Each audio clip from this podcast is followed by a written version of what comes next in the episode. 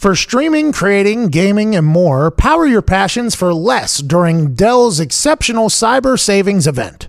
Enjoy up to $400 off stunning laptops like the XPS, along with high performance desktops and next level Alienware systems, redefining what's possible with 10th gen Intel Core processors. Shop special prices on top brand electronics and accessories, plus enjoy free shipping on everything. Don't forget to ask for Intel when you call 1 800 by Dell. That's 1 800 by Dell.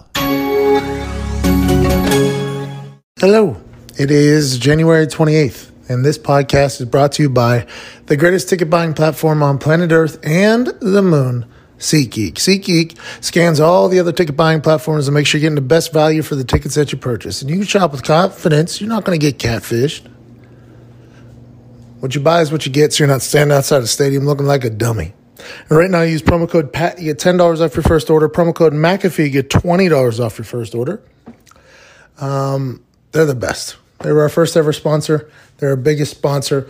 They've been pushing and backing us since the very beginning. And they also just so happen to be the greatest ticket buying platform uh, to ever exist. Any live event, they got tickets for at the best prices. Now, two days ago, the earth was rattled. An icon gone. I had some thoughts about it. Yesterday, for the first time in my life, I cried real tears for the passing of a human that I've never met before. You know how people say, I, I feel like I'm having a bad dream. I never knew what that meant. I'd experienced bad things before, but never once in my life did I think, this can't be real. Kobe's passing yesterday felt like it wasn't real. This man who has been not only a basketball legend and a basketball GOAT, but this man was an icon. Tragically passed away out of the middle of nowhere alongside his daughter at the age of 41. She was at the age of 13, and obviously way too soon for all involved. I never met Kobe. I was never lucky enough to get to hear him speak or see him motivate folks or dap him up. I just watched him from afar like the rest of the world. When I grew up in Pittsburgh, Pennsylvania, we didn't have an NBA team. And ever since I was a kid, I always struggled falling asleep at night. So my mom and dad got me a TV to put in my room so I would stop, you know, annoying them. I became a Laker fan because I fell asleep on most nights alongside them dealing L's to the rest of the NBA. Kobe was a staple of my childhood. I was nine years old when he got drafted to the Lakers. He was an inspiration of my competitiveness, a trailblazer of a focus on dominance that I hope to one day acquire. His stats on the court are obviously outlandish 18 time All Star, 11 time All NBA, five time champ, multiple All Defense team, NBA MVP, two time Olympic gold medalist, a GOAT through and through while doing it and being the face of the City of Angels since the age of 18. Drafted when he was 17. When he retired, he said he was at peace. He had accomplished everything he wanted to accomplish in the sport. For 20 years, he gave his soul to the game. He actually dropped 60 in his swan song, showing that he didn't have to retire. He wanted to. He wanted to change his focus.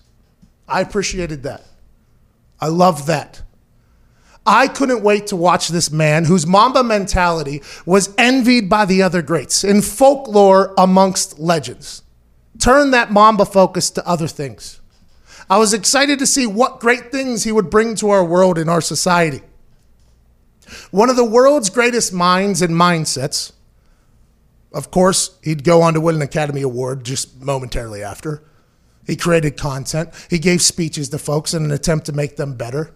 He invested in businesses, started his own businesses. But what I think we all loved most was watching him turn his focus and watching clips of his family going to Laker games. The videos of him and his daughters behind the scenes.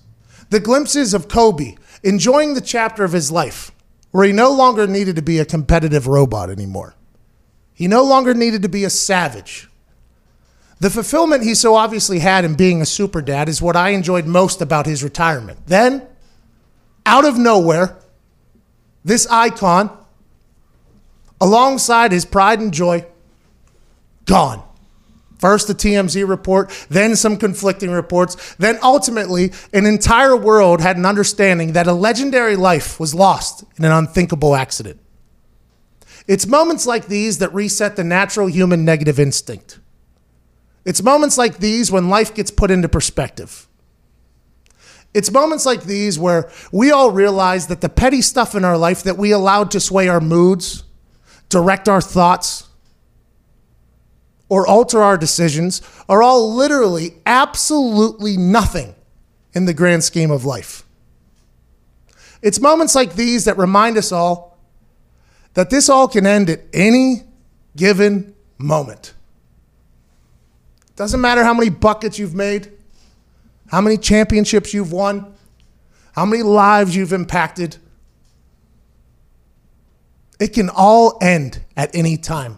Jay Williams spoke yesterday on ESPN. Now, he broke an FCC violation, but what he said was it's time to let some stuff go.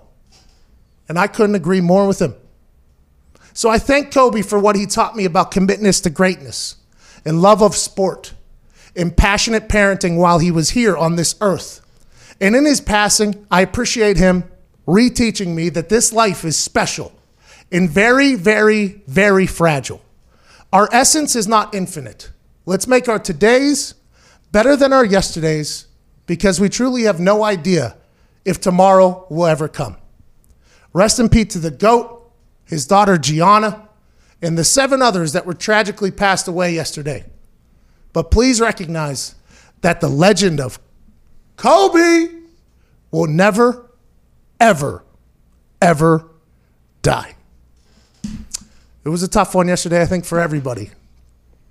And to be honest, I heard Stephen A. Smith say this this morning. Now, he was friends with him and a lot of people on TV. I didn't want to do a show today. Like, I did not want to speak to humans today. I did not want to. Yesterday, I was with my lady. I was at a celebration of life for one of her best friends that passed away whenever the news broke about this. And it was just one of those things where perspective gets placed quickly. In moments like these, and tears fell from my face. And then I remembered that it is our job, since we have this platform, to celebrate the hell out of the life that was Kobe. So that's what we'll do today. Two time finals MVP, NBA MVP um, Academy Award winner. He was a well-rounded man and uh, gone, gone way too soon. Hey, you gotta have a boy. You and V gotta have a boy, man. You have somebody carry on the tradition, the legacy. She's like, oh, I got this. you know, boy, for that. I got this. Thank you, Kobe. Thank you, Kobe. Thank you, Kobe. Uh, yesterday, the world was rattled with the news that um, Kobe Bryant passed away. This transcended sports, but the sports world um, I hadn't experienced anything like this in my lifetime. I've never experienced anything like this. This is something where you heard from everybody, came out of the woodwork about pretty similar things to what I said there in the first eight minutes of the show. It's like watching, even watching from afar without knowing him, he inspired probably every professional athlete that you see today. His mentality, the Mamba mentality that everybody knows about and hears about, was something that was envied and aspired to be like by almost every athlete that you see out there.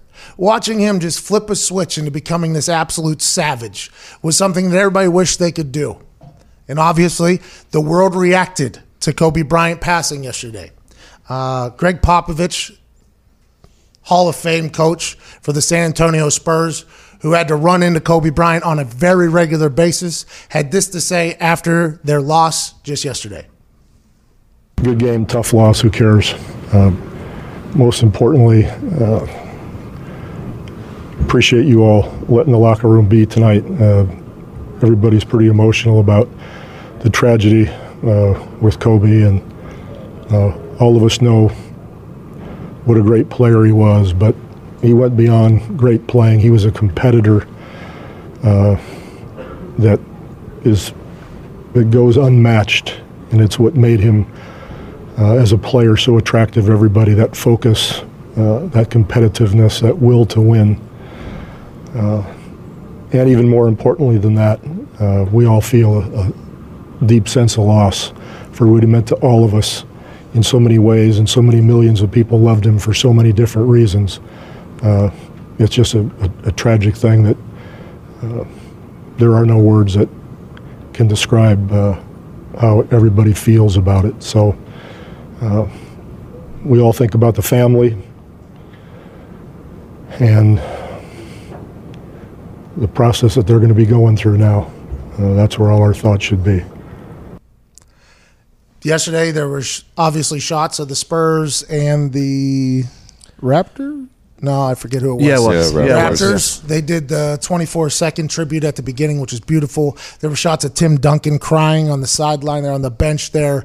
I mean, the San Antonio Spurs, Gregg Popovich, and Kobe Bryant obviously have a storied history. But just like that, in moments like this, it doesn't matter if you're rivals, competitors, or competitors. Whenever you see somebody pass like this, it is such a I mean, it's a catastrophic event in the sports world. Doc Rivers, head coach of the LA Clippers, the other team in LA, had this to say. I haven't. Listen, uh,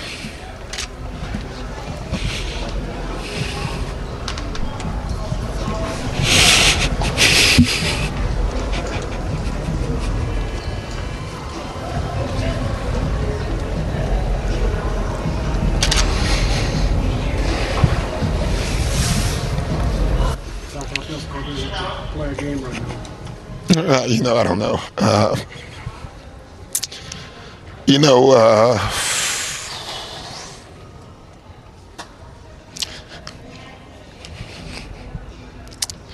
I just don't have a lot to say. I, uh, the news is just devastating to everybody uh, who knew him, known him a long time, and you know, he, he just he mean he means a lot to me. Obviously, um, you know, he was such a great opponent. You know, um, it's what you want in sports. Um, he had that that DNA that um, that very few athletes can ever have. You know, the the Tiger Woods and the, the Michael Jordans. You know, um, it's funny. I uh, I was, I was getting to know him more since he retired. You know, um, yeah, this is this is a tough one. I don't. Uh, I mean, we have to go play. Uh, I mean, the news is just so devastating for, for Vanessa and, and his and his family, and um, there's just so many people he touched. You know. Um, and you know, it's, it's looking at my young players and, and seeing how emotional uh, they are. Um, they didn't even know him, you know, and uh, it just tells you how far his reach was. So, um, and this is just shocking news for all of us. And sorry, I don't have a lot to say. Uh, I just can't. Uh, I have to go talk to a team uh, before a game and tell them to play a, game.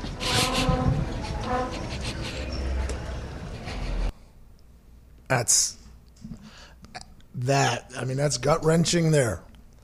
These people who are these super alphas, these people who are supposed to be the most strong humans on earth, professional athletes, hard nosed coaches. Doc Rivers gets after it every once in a while. Brought to tears over the passing of a human and the fragility of life is something that I think I've tried to say this ever since I retired that we're not, it's not a video game, right? It's not a video game. Not every day the rating that you are on Madden is how you're going to show up at practice. Not every day your rating that you are on NBA 2K is how you're going to show up on the court for a game. There's humans out there, and that's the biggest difference. And that's that's you know, fans view athletes as this one thing because that's what they are: superhumans, the ability to do things that the most of the fans could only dream of doing.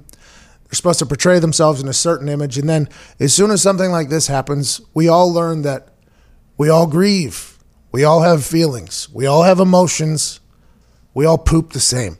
We're all humans in this thing, and I think that is the biggest takeaway from something like this. Aside from me crying real tears about the passing of a human I'd never met before, which has never happened before, ever. That has never happened for me ever. I, to be honest, couldn't tell you the last time I cried. And my lady says it's because I didn't watch any Disney movies growing up, so I don't have any feelings or whatever. But it's it's honestly just because I think the way I compartmentalize things are different than what other people do. I, I think I choose to look for the positive in every situation. I try my absolute best to look for the positive in every single situation, just because I feel like it's a better way to go about things. But yesterday whenever that news was first reported, then conflicting reports came out that his entire family was with him, and then all this other stuff was said. I mean, it, it got it, it, it was a punch directly into my gut. I mean, it was a punch directly into my gut. And then whenever you see Doc Rivers and Popovich and Jay Williams and Jalen Rose and these people on television who look to be just these stone cold individuals have the same exact feelings as me, it was almost a moment of like, damn, this guy this guy did it with his life. This guy reached people. This guy lived in a manner that taught people that he had never met before how to be better at what they do. Now, granted, I'm not 100% sure how the regular world feels that doesn't love sports. I assume that the entire city of Los Angeles is in a massive state of mourning right now because he was the face of Los Angeles for a long time. But anybody that's in sports, if you saw the way this dude worked and prepared and then the father he became after, uh, maybe he was this this type of father the entire time, but the father we got to witness after he retired, it was just heartbreaking to know that this guy had a lot more in store for the world than what he just did on the court. This guy who had this mentality that made him the most dominant player in a sport that dominant players play in was going to go on and focus on other things in life and make the world a better place, make our society a better place. He was going to raise his kids in beautiful fashion. Gianna was probably going to be the next superstar of women's basketball. She was already shoulder shrugging and shoving off on Kobe Bryant. She was already going one on one with the guy who nobody wanted to go one on one with her entire life. Now, Vanessa, his wife, has three other children to have to mourn with this. And our T's and P's obviously are sent out to her and also the other seven passengers that passed away. The baseball coach and his family, the pilot, the other mom, the other daughters, the people that were on that helicopter, our T's and P's are with them. But whenever you see this reaction from the sports world and from these humans, this doesn't happen on a very regular occasion. This man was an icon. So much so that Trae Young, very, very young NBA player for the Atlanta Hawks, changed his number to start the game in a tribute to the number eight Kobe Bryant, and then went on to do in 24 shots, which was Kobe's other number, scored 45 points. The first player, I think, in NBA history to score 45 points in less than 25 shots. And he had an 81% free throw percentage, which is obviously the most points that Kobe scored in a game. I mean, everything's tied in. Trae Young had this to say after the game yesterday last conversation that you had with Kobe and maybe even, you know, if not just some of the conversations that, you know, some of the wisdom and whatnot that you kind of soaked up from him and what he shared with you? Yeah, so uh, one of the last conversations we had, um, man, he was just just telling me how much uh, how much he's he's seen my my game progress. Um,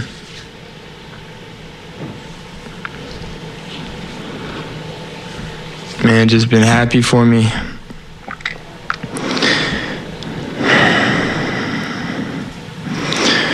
Man, just saying how, how, proud he was of me and how um, how he wants me to continue to be a, a role model for for kids growing up and um, just for for Gigi and and um, all the kids looking up to me just to continue to inspire these kids and um, and, continue to play my heart out. And uh, that was that's one of the last things he said to me. So interesting that Trae Young is obviously very young. Gregg Popovich has been in the NBA for what seems to be 400 years. It did not matter how old you were, the respect you had for what Kobe, the Mamba mentality, and everything that he did ran deep in all sports. This morning, I woke up earlier than I think I've ever work, woke up. Now, granted, get up makes me get up at like three thirty a.m. That is a that is a ridiculous. I, I, didn't do that. I did not do the Mark Wahlberg wake up at three a.m. play nine holes in twenty five minutes, work out, read the Bible, that whole thing. But I work. I woke up this morning with this drive to be a better human being. I have no idea why. I think it might be the perspective of knowing that tomorrow is not promised, and that gets shoved in your face immediately whenever things like this happen.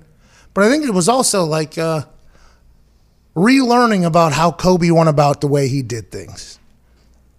When you heard about him waking up at 4 a.m.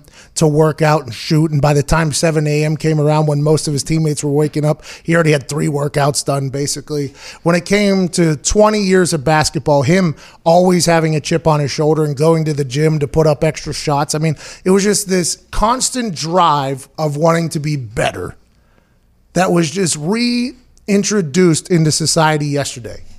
There's not a lot of Kobe Bryants that'll ever exist on this earth. Ever.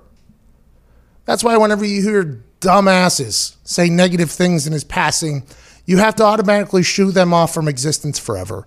Because the good that Kobe brought to the world is something that is really priceless. Just this ability to let people know that, hey, you can go work your ass off and it can all come true. It doesn't matter if you come from the son of an NBA player. It Doesn't matter if you moved to Italy as a child because your dad wanted to go play professional basketball over there. Instead of pouting about leaving your friends or having to go somewhere else, instead he just learned the language, picked it up, and became a citizen of their society. Comes back to Philadelphia, obviously a whole new human, a well cultured human, well rounded human, speaking different languages, dominates in high school, then gets drafted at the age of 17. His drafting at the age of 17, LeBron came out and said, was a motivator to him, was inspiration to him. We'll have more from LeBron later, but just everything that Kobe did in the sporting world inspired athletes of all types. Baker Mayfield had a response yesterday to this, which I was very surprised by.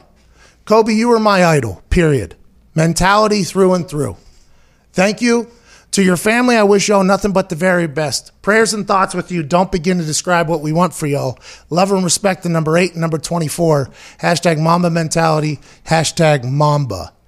Baker Mayfield also put up this entire notes section that said his first business acquisition was because of Kobe Bryant.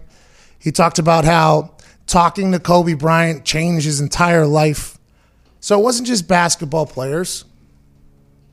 It was undersized dudes from Texas that had to walk on to three different schools and knew that if you just went to work, good things could potentially happen. Now, will he will he be able to to operate an offense in Cleveland? I mean, uh, the dog pound hopes so.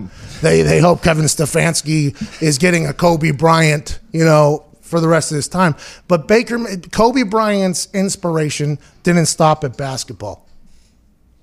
And it didn't stop just in America either. Here's Luka Doncic from Slovenia. This is so sad. Rest in peace. He took a picture with Gigi, Gianna, Kobe's daughter, just a couple weeks ago, and the person who took the uh, picture was Kobe. And Kobe was speaking Slovenian with Luka and talking about how much he is a role model to Gianna. Luka, this man from a, a country that I didn't even know existed before he got here, inspired by Kobe Bryant. Then you go over to France. Mbappe, one of the world's greatest soccer players, posts a picture of him and Kobe and says, RIP legend, cry face. Kobe, in the Mamba mentality, had no borders, had no boundaries. It inspired every human that wanted more from their life. It even got to Canada. Now, granted, Canadians can't get into America, we've learned, with our friend Gumpy here, who can't become a citizen of this place currently an illegal alien here in our couch. But Kobe's Mamba mentality reached Tavares in Canada. And he said Kobe didn't just inspire basketball players, but all athletes, including myself. His passion for the game, desire for competition, and pursuit of greatness was very inspire, inspiring. Never take any moment for granted. Hashtag RIP Mamba and Gianna. Condolences to all families involved. So here's a white guy from Canada that skates on ice,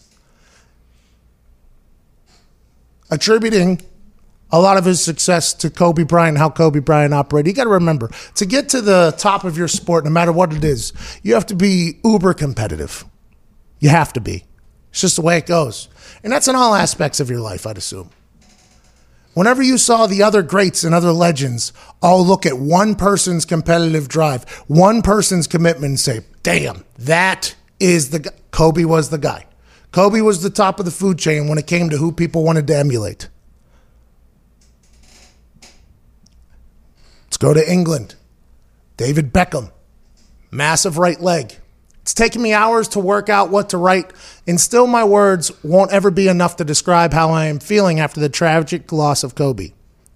This was one special athlete, husband, father, and friend. Having to write these words is hard enough, but also knowing we have lost an amazing human being and his beautiful and talented daughter, Gianna, is heartbreaking. The commitment Kobe showed to his sport was inspiring.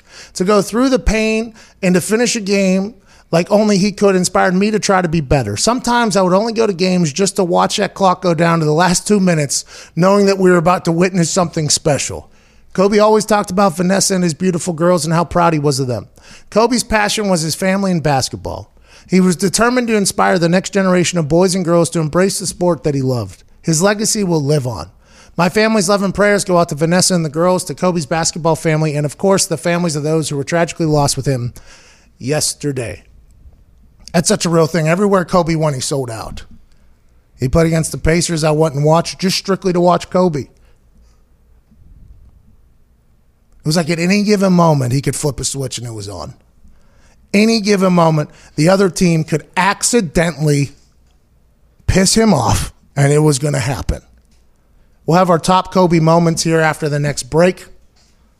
But I think the one that was most heart pressing, the reaction that was most heart pressing yesterday was from the Big Diesel, a man who was his teammate for a long time. They won together. Then there was a beef and a rap battle and drama. And then thankfully, thankfully, a massive rebonding between two men that I got, and I think the world got to watch succeed on all levels. Shaq had this to say yesterday. There's no words to express the pain I'm going through with this tragedy of losing my niece Gigi and my brother Kobe Bryant. I love you and you will be missed. My condolences go out to the Bryant family and the families of the other passengers on board. I'm sick right now. Now, I assume more reactions will continue to roll out. I think yesterday, what the San Antonio Spurs did yesterday with not letting the media in the locker room afterwards was very noble of them. There were some teams that didn't do that. Carmelo, Carmelo Anthony was put in front of a camera yesterday. In no situation they should. Now there was the conversation: should they cancel the games or not? I'm not sure Kobe would want them to cancel games for him, but I do believe that the locker room scrum after games should have been canceled. I mean, Doc Rivers having to go in front of people and speak. I mean, I, I don't want to say that's a part of the job, but I don't even think he should have had to do it. I, I think there should have been a day to allow the players and coaches that are so closely connected to him in the NBA, allow them to get a moment to get a breath to process this thing and then put out their official statements on it. Now, that's not the way the world works, I guess, and the media is deserving of getting answers from people about certain things. But I think yesterday there was a lot of people put in unfair positions to give their response. We picked a few there that I very much enjoyed reading yesterday, loved hearing about. I'm sure more and more of them will come out, and I can't wait to hear them. I can't wait to hear how the people that knew Kobe best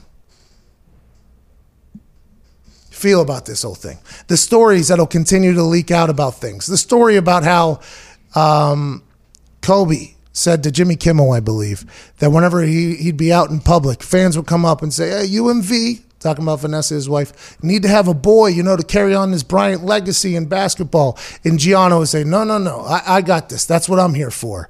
Like, as those stories continue to roll out, not only from old interviews that we haven't seen, but also from friends telling stories behind closed doors, I can't wait to learn more about this man. I cannot wait. I am excited. I am pumped about it. And I just wish that we would have been able to see what he would have done with the rest of his life. He was transitioning in such a beautiful fashion.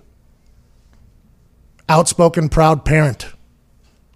Sitting on the sideline with his daughter talking game, talking through things. The behind the scenes work he's doing with Gianna and the rest of the family. Winning an Academy Award. All these things. I was just pumped to see his brain focus on something else.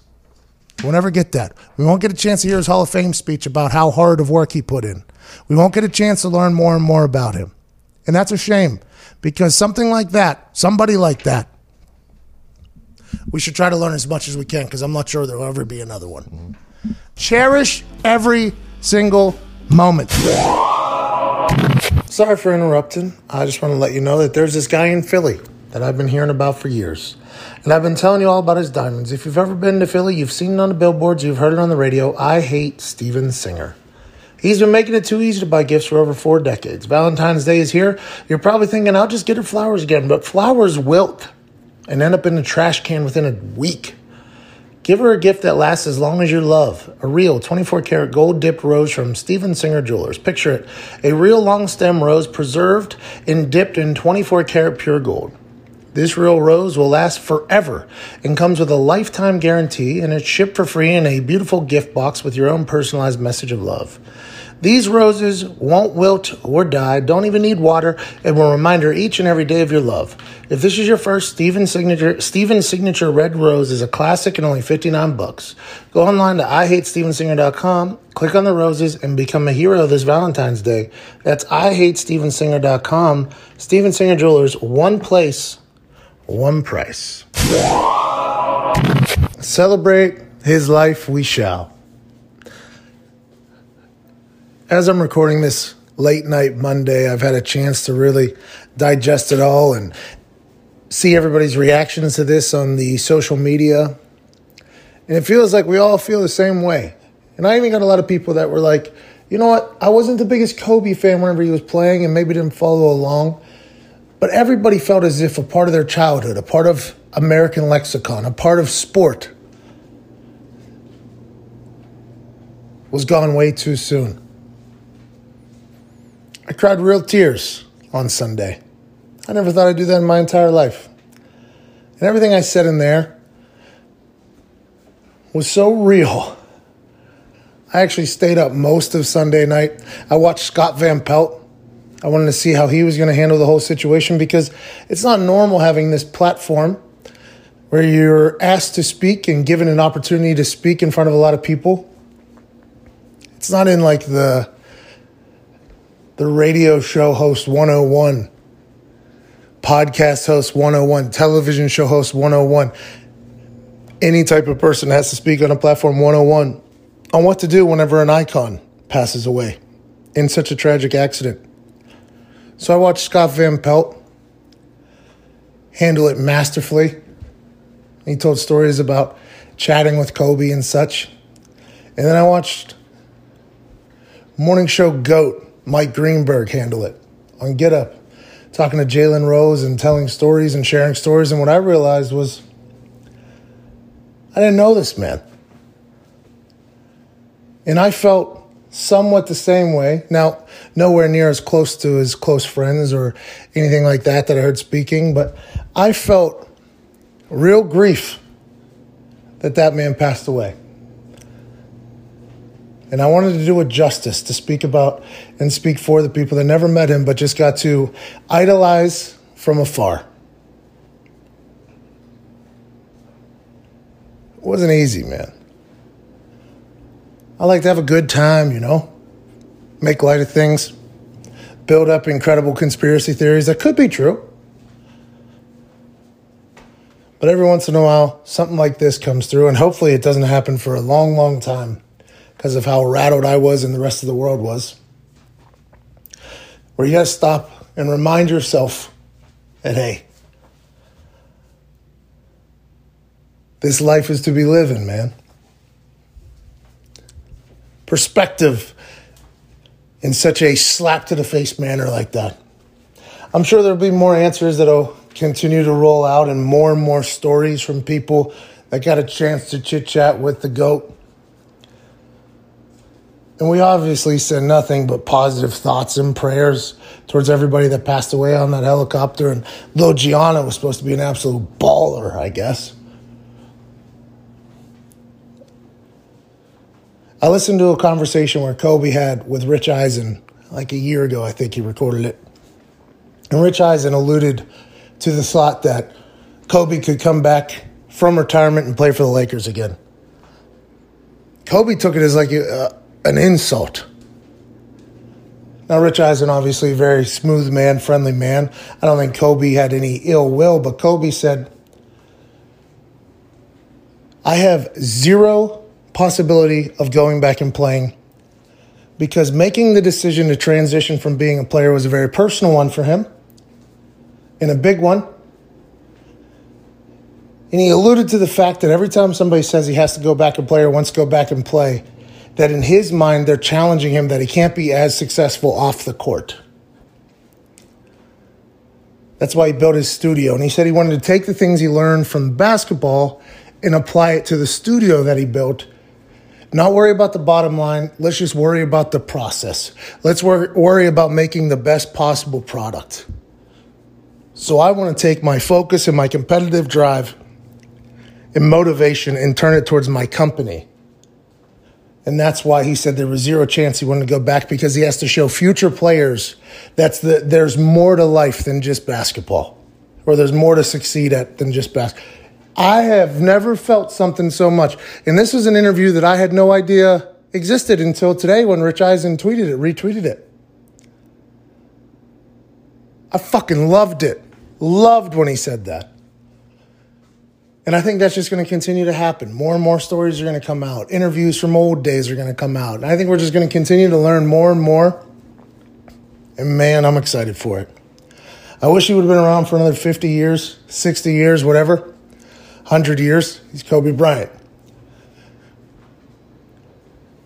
He could probably beat up Father Time too if he had to. He'd outwork his ass. so stupid. But I would have loved to see what he created. I would have loved to see Gianna take over the world. I would have loved to see it. But now we have to continue to make sure people know about him, to know about the Mamba mentality, and that's why we'll celebrate him. And we're going to do that for the rest of this show. I put together my top Kobe Bryant moments. I think you'll enjoy those as well. We will now honor said legend with our top four moments from this man's on court career. Kobe Bryant inspired millions and millions of people around the globe with his work ethic, with his Mamba mentality, and in retirement with his ability to not only become a super dad, but embrace and find fulfillment in that while creating content that can make others better. He obviously was taken away far too soon from us. But we will never ever forget what he did on the basketball court that made the entire world say, damn, that guy, that guy's a savage at basketball. We'll start at number four of my favorite moments. It came against the Toronto Raptors. It was just a basic day. It was January 22nd, 2006.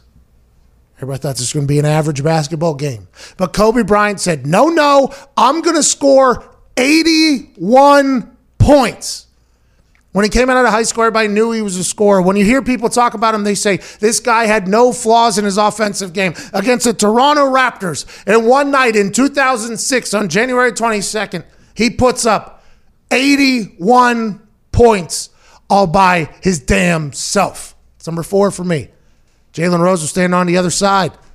Now he had to talk about it yesterday. The ESPN commercial where he orders 81 olives in his martini is still one of my favorite ESPN commercials of all time. Number three, in his swan song, the last game he will ever play, he proved that he didn't have to re- retire. He was choosing to retire and drops a quick 60 against Utah Jazz. In the photo that we just showed, a very young Gordon Hayward was standing to his right. He had three people around him. Everybody knew in this last game of Kobe Bryant's farewell tour that he was going to put the rock up, and he did 25 or 50 times, going 22 of 50 for a 44% shooting percentage. But who gives a single damn? He dropped 60 in his last game ever, sailed off into the blue sky, and said, You know what I'm going to be? I'm going to be a dad. I'm going to be a content creator.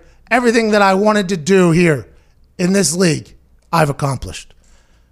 My number two Kobe Bryant on court moment is one that will never, ever make sense to me. It is one that defies scientific and medical odds. The man in the middle of a basketball game ruptured his Achilles. One of the most devastating injuries that an athlete can have. There's no pain. It just sounds like a gunshot goes off behind you, they say. A massive pop happens, and then all of a sudden you can't put weight on your hand or on your foot anymore. It just dangles around while you have to try to walk. You see people get carted off, stretchered off, people's careers end because of it. It's a devastating injury. And what did Kobe Bryant do? Ruptured his Achilles, goes off the court, comes back on, makes two free throws, says, I'll see you later. I got about nine months. I got to go rehab this Achilles. Walks on the court, drains two free throws, and then walks back off. Just a savage in all aspects of basketball. And speaking to that point, my favorite basketball moment of all time, not just my favorite Kobe Bryant moment, my favorite basketball moment of all time. And this even includes the and one basketball tours. This includes college basketball. This includes the pickup basketball that we played at Boyce Park in Pittsburgh, Rucker. This is my favorite basketball moment I've ever seen. The no flinch gif of Kobe Bryant staring down Barnes as he puts a basketball in a pump fake a millimeter away from his nose and doesn't even budge while staring it down is probably the most savage thing I've ever seen happen in life, maybe. Maybe even in life. A full pump fake into his. Eh, to Barnes' credit, I mean, he stopped that thing. I mean, it was it was what a half an inch, maybe maybe a quarter of an inch away from busting Kobe Bryant's nose. Kobe didn't even budge. See you later. That'll live on forever, just like Kobe's name will. Those are my top Kobe moments from on the court. I'm happy we could celebrate that. Sorry for the interruption. I just wanted to let you know that peanut butter whiskey, peanut butter whiskey, no matter how many times you say it, it sounds like an oddball combination. But don't let a little thing like preconceived notions fool you. An unlikely duo has been born. With a warm, welcoming aroma and a deliciously smooth palate, Screwball Peanut Butter Whiskey isn't your average flavored liquor. Made by a local husband and wife duo with American whiskey and peanut butter flavor, the end result is savory and creamy with a touch of sweetness and without the lingering heavy finish that you might expect. Screwball stands alone. It tastes amazing all by itself. You can have it neat or on the rocks or as a shot. Screwball also elevates practically any cocktail into a whole new experience. Screwball is extremely versatile. Pour it over ice, add it to your coffee, or top a big scoop of vanilla bean ice cream with screwball to make a special adult dessert. On one side, you have good old whiskey, a bold, loud, and strong partner in crime who exudes confidence. On the other, you have peanut butter, a rich, smooth, and irresistible spread that's as dependable as they come. These two blend together to make the perfect combination. In fact, they go together so well, they make peanut butter and jelly jealous.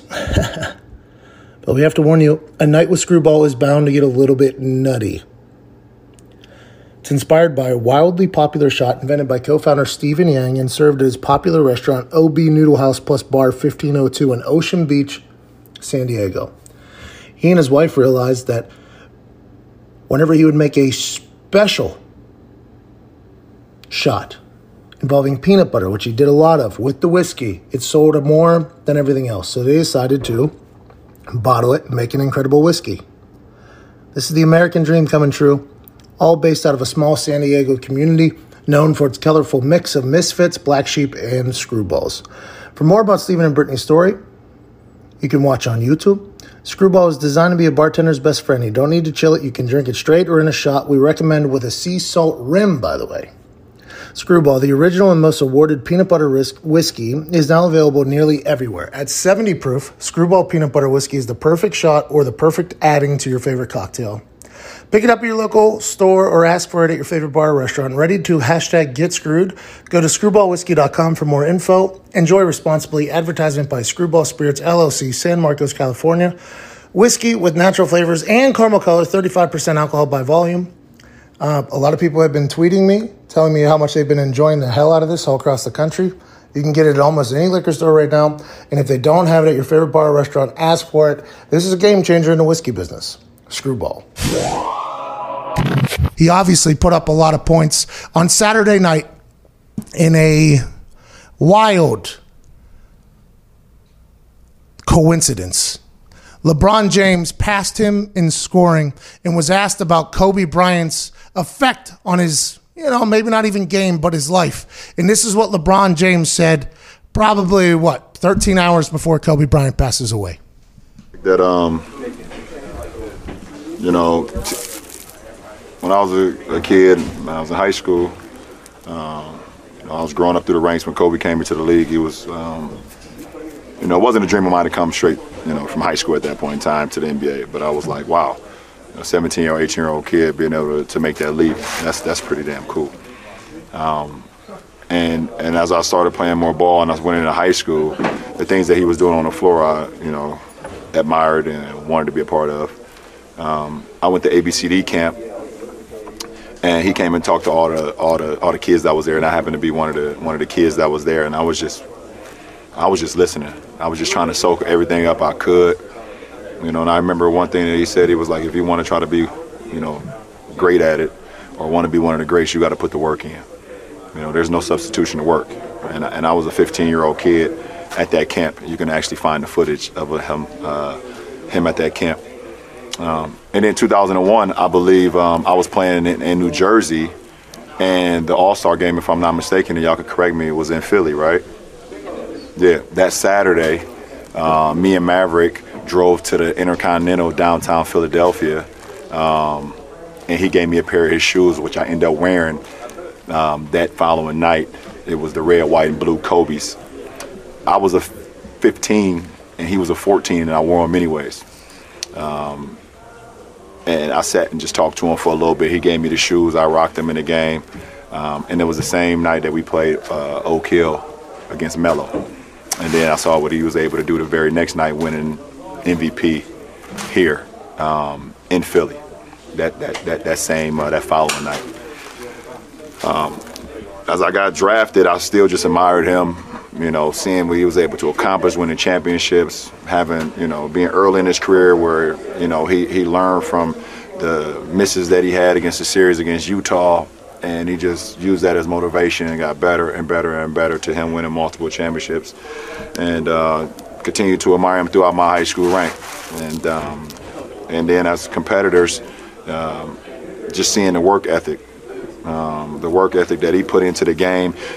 He had zero flaws offensively, zero. Uh, you backed off of him, he could shoot the three. You pick, you know, you body him up a little bit, he can go around you. He can shoot the mid range. He can post. He can make free throws. He had zero flaws offensively, and um, you know that's something that I admired as well. Just being at, a point where the defense will always be at bay, where they couldn't guard you at all offensively, where you just felt like you was just immortal offensively because of your skill set and your work ethic. Uh, we take it down to 2008 where we become the redeem, the redeem team, and it was a dream come true for me to be able to line up along, alongside of him. Um, just admiring him for so many years, and him seeing him from afar, and then being able to be in practices with him, and, and you know me watching and learning. Um, so on. I mean, it's just it's just too much. It's just too much. The story is just too much. It doesn't make sense. Um, and just to make a long story short, now I'm here in the Lakers uniform in Philadelphia, where he's from, where I one of the first first time I ever met him, gave me his shoes. He won All Star Week. It's just it's surreal. It doesn't make no sense, but the the universe uh, just puts things in in your life, and, and and when you I guess when you live in the right way, or you just giving everything to whatever you're doing. Um, things happen organically and it's not supposed to make sense, but it just happens. And uh, sorry, and uh, I'm happy to just to be in a, any conversation with Kobe Bean Bryant, one of the all-time greatest basketball players to ever play, one of the all-time greatest Lakers. The man got two jerseys hanging up in Staples Center. It's just, it's just crazy. I mean, when LeBron ended up at the Lakers, everybody wanted a beef between them.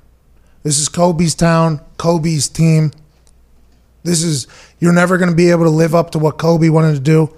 And once again, I know LeBron has done some dumb things off the court, right? I mean, trying to trademark Taco Tuesday is a criminal offense, right? But in this particular case, LeBron just hits it right on the head. And I would love to know what LeBron's thoughts were when people were telling him, hey, this is Kobe's town. He's probably like, yeah, man, I agree, you know? It sounded like a genuine, like LeBron grew up a massive Kobe fan. And the fact that Kobe had this much influence on all these players, like whether it was personally or just from afar, I think that is why it radiated with the people who weren't even in basketball sport.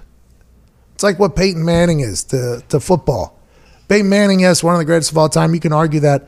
But he's the guy that writes handwritten letters to people. It feels as if the Manning Passing Academy, he wants people to be better. Now, I'm not saying Tom Brady doesn't or anybody else. I'm just saying firsthand what I get to experience. Peyton Manning loved the sport and wanted to see the sport grow. Feels like that's what Kobe was to basketball. And whenever you see that passion and that genuine you know, authenticity and wanting people to feel better while still being a savage, letting people know, like, hey, I want you to be good, but don't you even think about going against me. You will get it. And in that All Star game against LeBron, he showed that. Even though him and LeBron have been boys since LeBron's, what, 15 years mm-hmm. old? It's just that's the type of thing that, you know, radiates through the TV, it radiates through the sport, it goes everywhere else. And I am very thankful that I got a chance to be a part of the Kobe era. I'm very thankful that my mentality towards sports and life got to be shaped just a little bit by the Mamba mentality. And I hope and I know that the sports world won't let that disappear. Let's get to one call here. Let's get uh, Solomon in Panama. Solomon, what's up?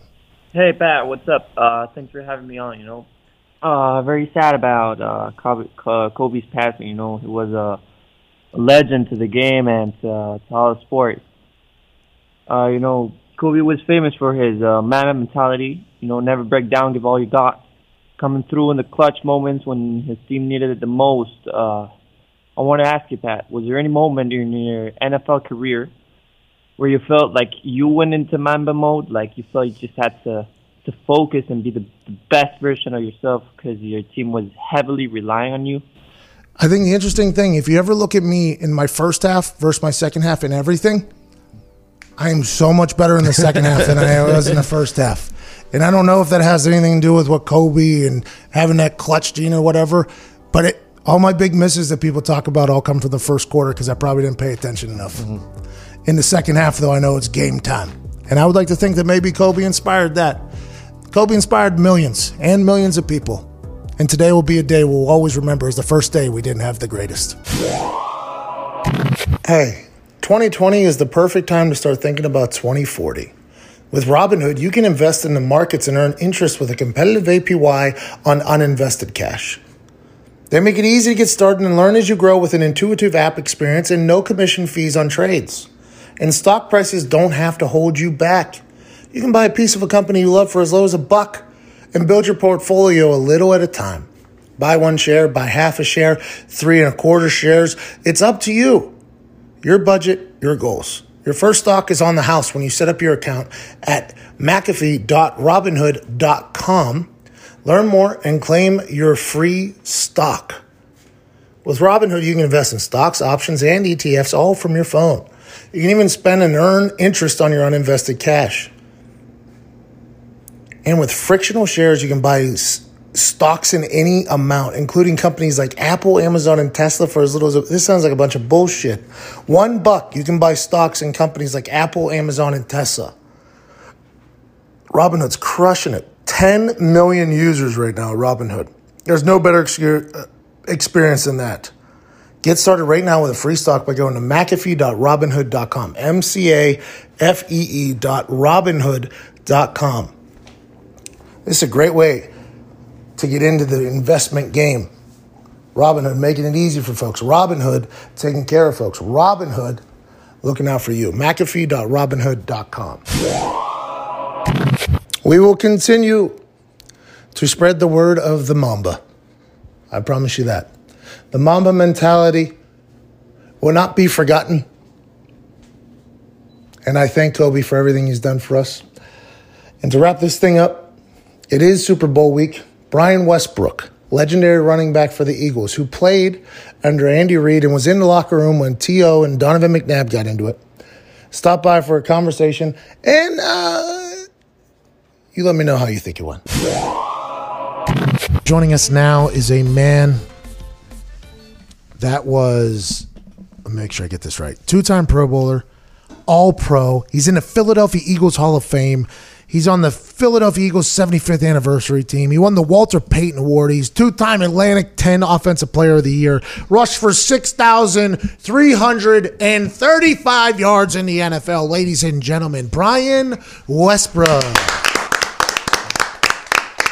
What's up, guys? How's everything going? Hey, not too shabby. It's great to chat with you again. I hate that that we have you on the show strictly because that the reason why it was all brought back to fruition, that Eagles team you were on, it always has to do with some sort of drama. I heard you talk about this yesterday on First Things First about how one of your biggest regrets was that you weren't old enough to be able to tell T.O. and Donovan McNabb to get over it.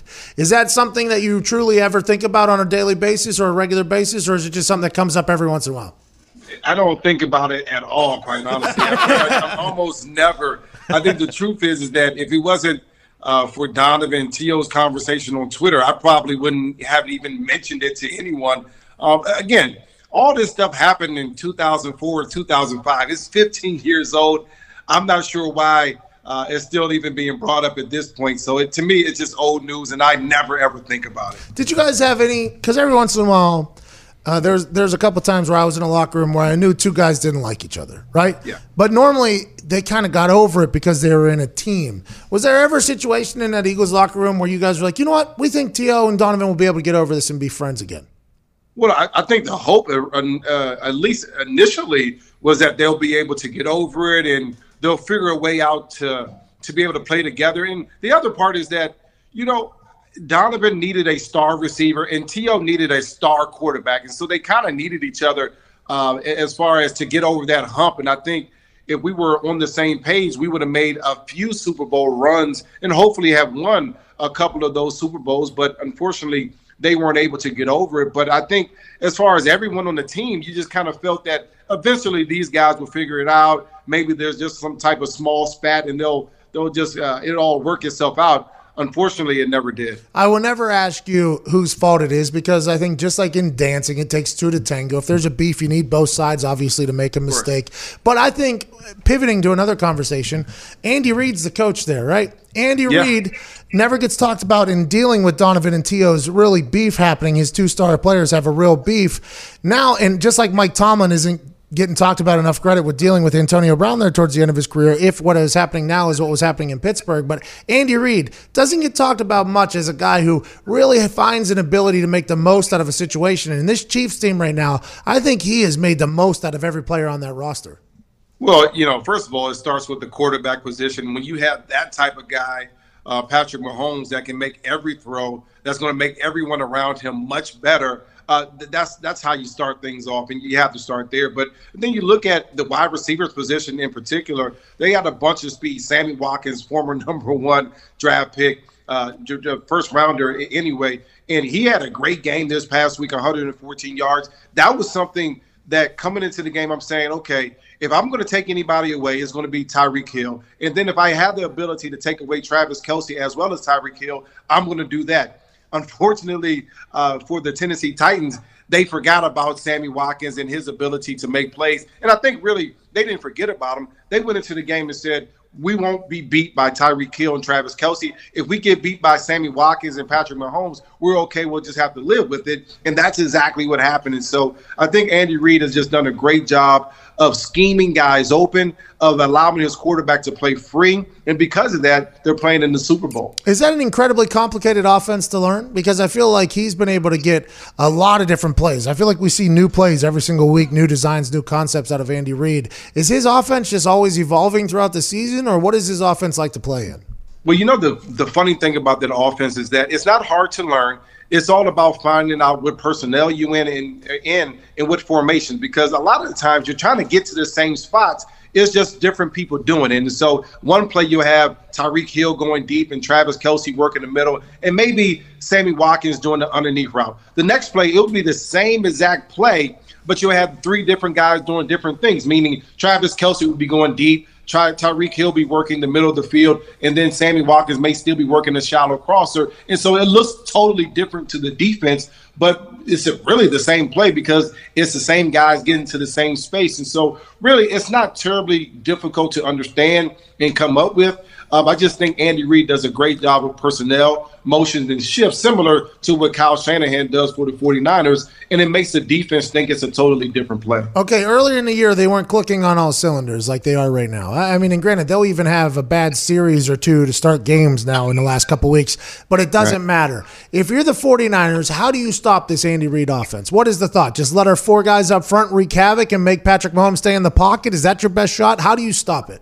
Well, I think you start with the four guys up front, and of course you'll bring five with with uh, Fred Warner just a little bit, and maybe you bring six with a, another type of blitz. But really, how you slow down this Kansas City offense is you hold on to the football. I mean, that's the the, the real truth, and the truth is that in most NFL games you're going to have ten or twelve between ten and twelve possessions. And so, if you can find a way uh, to run the football a little bit more, control the clock, and turn that into only eight to ten possessions for the Kansas City Chiefs, that's a win right there. So now your defense has to come up with some stops on three or four of those possessions, and hopefully you can limit them to 28 points. We know that the Kansas City Chiefs can score points. You have to limit their possession, limit their opportunities, and if you do that, then you have a chance of getting some stops and hopefully allowing Patrick Mahomes to sit on the sideline a bunch of the game. Yeah, Patrick Mahomes can score as quick as I mean he can right. score at any given moment, but you need your defense to make a couple stops and limit the amount of possessions is what you would think would be a good recipe.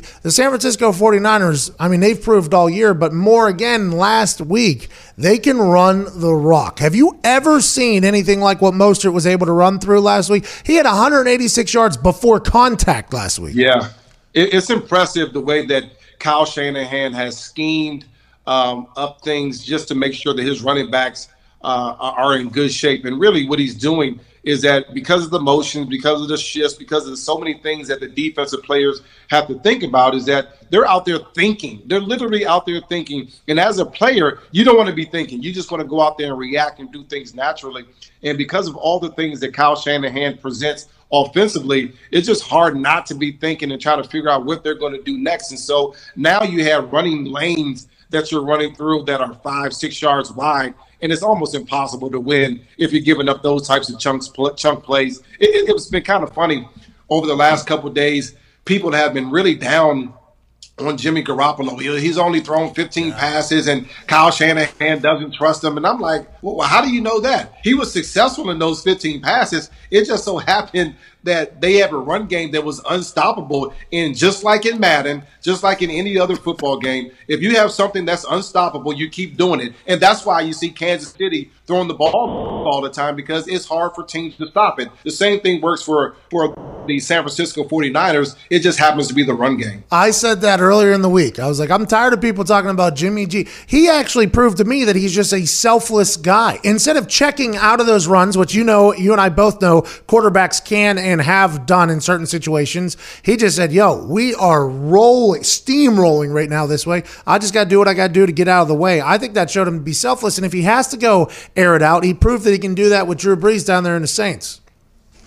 if if you told me I was a quarterback and I knew that the run game was just going the way that it's been going for San Francisco, and I only had to throw eight passes in the game, and I'm going to complete six of them, and we're, we're still going to win big, then I'm willing and down for that because that's going to lead me to the big game, the Super Bowl, and give us an opportunity to win that ring. And listen, if, if you're Jimmy G, you're going to do exactly that, and that's going to help your team win, and that's what he's been doing. Well, and Jimmy G's already been paid too. So let's not. Uh, there, there you go. Yeah, like if I hadn't been paid yet and I was a quarterback and they're like, you're going to throw the ball eight times, you're going to do this. I'm like, oh, can we can we reconsider uh, just for a chance for a check? How do you think it ends up? What do you think happens? You think Andy Reid gets his first big one here, and are you going to be happy as an ex player for him, or you think the Niners are going to ruin it?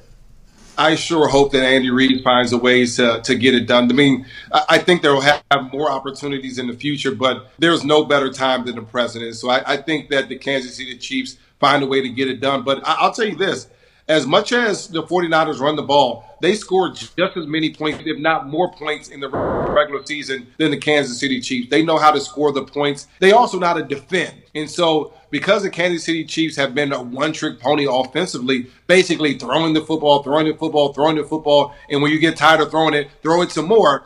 Uh, if the San Francisco 49ers can find a way to slow that down just a bit, then they got a chance to win this game. And, and I, I, I, I certainly hope uh, that Andy Reid gets it, but I can see the game going either way. I mean, that was kind of a cop out there. That was a no answer. That, that's what that was. That was kind of like a no answer. Yeah. Yeah, that was a Roger Goodell. That was that was because I, I honestly I feel as if the Chiefs are going to win, but everybody that I respect and appreciate their brains like nah, Niners defense is going to be a problem for them. So I was excited to hear what you had to say, but then you just gave me the same way I feel. Yeah, I, I gave I gave you a no answer. You know why? Because it's it's a Friday the week before the Super Bowl. Okay. So you catch me next Friday. This is this is what I'm trying to do. I'm trying to get back on your show next week. See, that's it's, I have a game plan right here. All right, let's See how have that works. let's have you on Thursday. I won't be able to FaceTime on Friday. I'll be down at Radio Row in a tiny little set. So let's do Thursday. We'll FaceTime. We'll get your prediction. And you're wearing a collared shirt. What are you doing? You in business right now? You shaking hands, kissing babies? No, I had to do first things first this morning, and then I had to do a couple videos, and then I kissed some babies and shook some hands, and so here I am back home still with this collar shirt on. And you look great with your t-shirt on, man. look, you. have been lifting and everything. I can tell. Hey. Hey, I've been on keto for a day and a half. Sorry, it's been on. Do you enjoy those first things first shows? Uh, Is it a debate show? I don't get to watch it as much as I should. It's kind of early. I don't get. We're kind of prepping for our show as that's happening. Is it a debate show? Do you enjoy that type of stuff?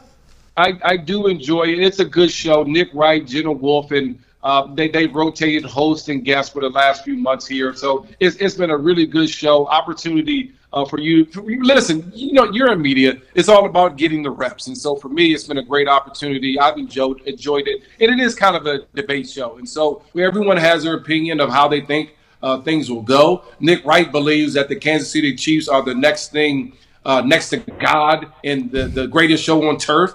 I think they're really, really good. We'll see how it turns out uh, in the Super Bowl. So I, I've enjoyed that show for sure. Well, I'm happy you took another rep with us, brother. You're great. Can't wait to talk to you on Thursday. Ladies and gentlemen, Eagles Hall of Famer, Brian Westbrook. Appreciate you, man. Thanks, God. That's the show. I can't thank you enough for spending time with us today.